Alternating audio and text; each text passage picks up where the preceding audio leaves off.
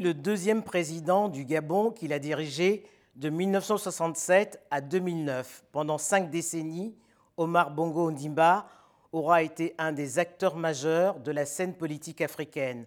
Onze ans après sa disparition, si le Parti démocratique gabonais qu'il a fondé a volé en éclats, ses fidèles gardent de lui l'image d'un panafricaniste dont la voix manque aujourd'hui. En ligne d'Abidjan, Laurent Gondjou, bonjour. Bonjour Denise Écoté. Pendant un quart de siècle, vous avez été l'assistante d'Omar Bongo Ondimba, que vous avez accompagné ou représenté aux quatre coins du monde. Onze ans après sa disparition, vous, vous lui consacrez un livre.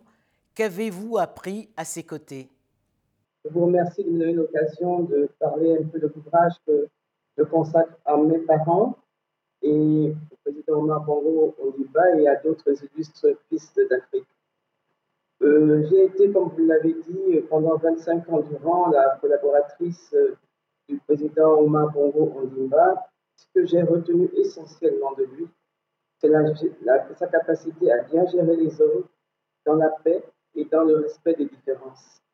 Ce que j'ai appris euh, de lui également, c'est que la valeur pays, la valeur patriotisme primait sur toutes les autres valeurs.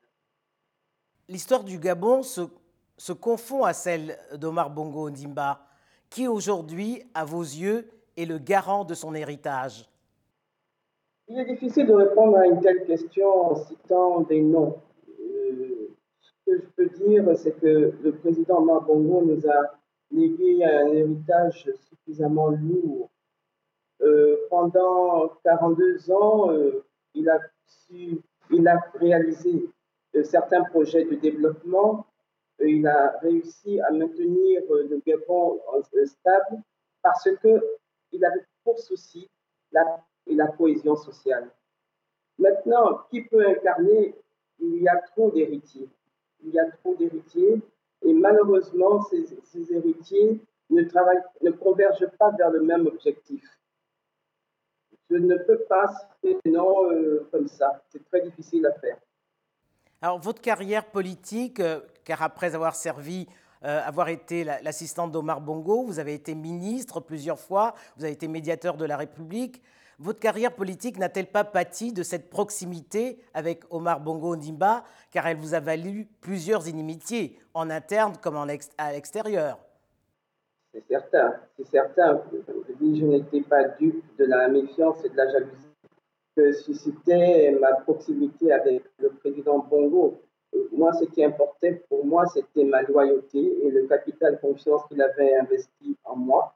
Et en écrivant cet ouvrage, j'ai voulu euh, restaurer dans sa philosophie politique, son idéologie, et rappeler aux uns et aux autres que nous ne pourrons pas construire notre pays si nous ne parlons pas s'il n'y a pas de dialogue entre les uns et les autres, dans le respect des différences. En vous écoutant, on peut donc en déduire que le Gabon va mal. Non, je ne peux pas dire que le Gabon va mal. Euh, simplement, je déplore l'absence de dialogue entre les hommes qui ont appartenu à un même sérail. Et ce n'est pas simplement aujourd'hui, en écrivant cet ouvrage, que je, je fais ce constat d'absence de dialogue. En 2016, il vous souviendra que j'avais lancé un appel à toute la classe politique pour se retrouver autour d'une table afin de parler Gabon, parler de l'avenir du Gabon. Dans le respect des différences, le dialogue peut exister. Il y a trop d'exemples à travers le monde qui me font dire que la paix est une impérieuse nécessité pour l'avenir de notre pays.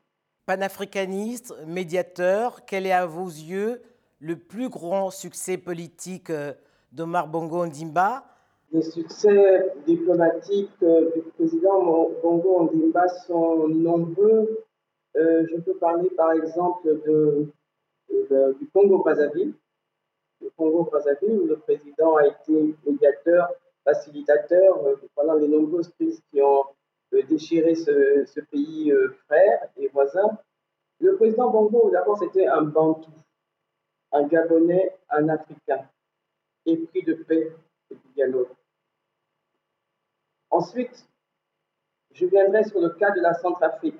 Malheureusement, là, je ne peux pas parler d'échec, mais je dirais que c'était un demi-succès.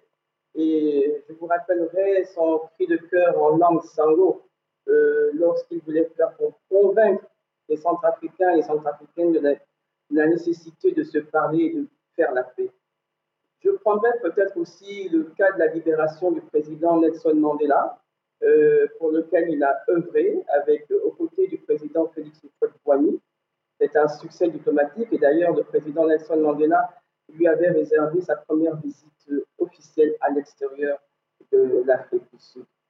Je pourrais citer le Burundi et puis la Côte d'Ivoire. La Côte d'Ivoire, euh, j'ai été le point focal du président Bongo dans la crise euh, ivoirienne. J'ai pu à ce titre rencontrer les principaux dirigeants politiques euh, de la, de, la Côte d'Ivoire. Le président Bongo agissait parce que c'était un le filleul politique du Fouet et qu'il avait de la peine à voir comment les uns et les autres ne pouvaient pas poursuivre cette politique de paix, de dialogue et de tolérance euh, en Côte d'Ivoire. Euh, il y a d'autres cas euh, également en Namibie, en Namibie et en Angola.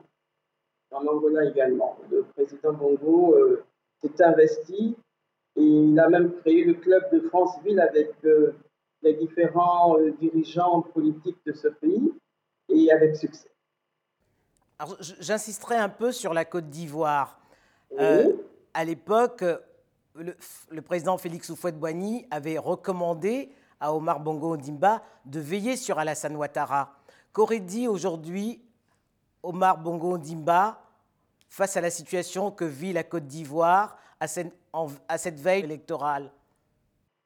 Alors, vous me donnez là l'occasion de replacer dans un contexte historique l'engagement que le président Marbongo Ondimba avait pris auprès du président Félix euh, euh Le président Félix Houphouët-Boigny avait demandé au président, et ce, que je vous dis là se passe à Yamoussoukro, en cas d'absence, parce qu'il ne savait pas quand Dieu le rappellerait, et il espérait que le président Bongo lui suivrait, de protéger et de soutenir Alassane Ouattara en qui il avait détecté un destin utile pour l'avenir de la Côte d'Ivoire.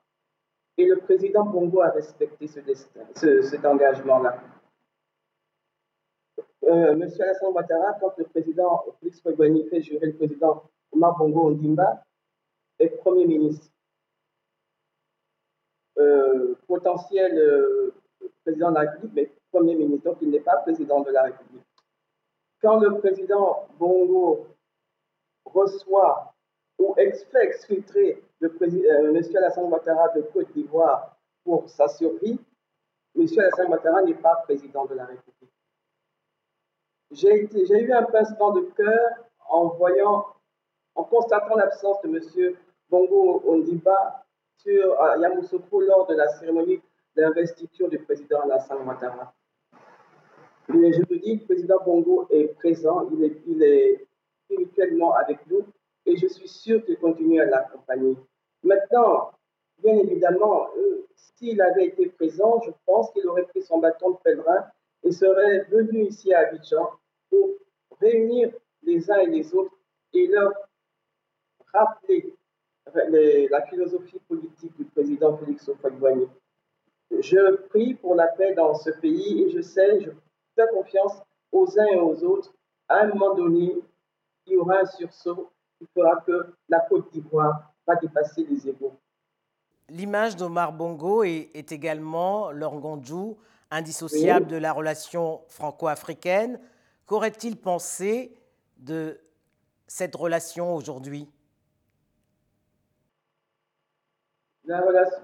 Écoutez, euh, le président Bongo avait des atouts pour se faire respecter en France. Le président Bongo avait des relations, euh, des relations respectueuses avec tous les dirigeants français, des relations privilégiées avec deux chefs d'État en particulier, le président Chirac et le président euh, Sarkozy. Il doit certainement, il manque, il manque aujourd'hui à, sa voix, à son autorité pour euh, infléchir, dirais-je, les relations, la qualité des relations que nous avons, que l'Afrique et la France entretiennent aujourd'hui. Bon, maintenant, euh, je, je pense qu'il aurait agi, il aurait agi pour recadrer certaines situations. Vous êtes euh, de fait exilé en Côte d'Ivoire hein, depuis trois ans. Je rappelais que vous, aviez été, euh, vous avez été pardon, médiateur au Gabon. Quel regard le médiateur que vous avez été porte sur la situation politique du Gabon depuis quatre ans Je voudrais euh, d'abord euh, préciser que je ne suis pas en exil parce que l'exil suppose que je sois, j'ai été contrainte de quitter euh, mon pays. ce n'est pas le cas. J'ai simplement décidé de prendre du recul pour observer à partir d'un pays qui est peu distant géographiquement du Gabon et qui a connu également une situation de crise, observer donc la situation de mon pays, voir ce que les uns et les autres, celles et ceux qui sont en commande, veulent faire du pays. J'ai lancé un appel en 2016, j'ai lancé un appel en 2017 et je suis sûr que aujourd'hui, en, m'exprimant sur, euh, sur TV5 Monde Afrique, mon appel, mon de cœur du dialogue sera entendu. Malheureusement, euh, j'ai l'impression que certains pensent qu'à eux seuls, ils sont le Gabon et d'autres pensent qu'à eux seuls, ils sont l'alternative de ceux qui sont aujourd'hui aux commandes. Ça ne peut pas durer. Cette absence de dialogue est contre-productive pour l'avenir du Gabon. Laure Gangonjou, une dernière question. Pensez-vous à une carrière politique? Non, mon ambition aujourd'hui, c'est de mettre mon expérience au service de l'Afrique. D'ailleurs, j'ai annoncé la création d'une académie au Marbongo pour la paix et qui aura plusieurs missions, notamment la prévention des conflits, la gestion, la résolution de conflits, la formation aussi en matière de médiation une carrière politique, ce que j'ai comme expérience me suffit largement pour l'instant. Laure Gandjou, merci. Je vous remercie.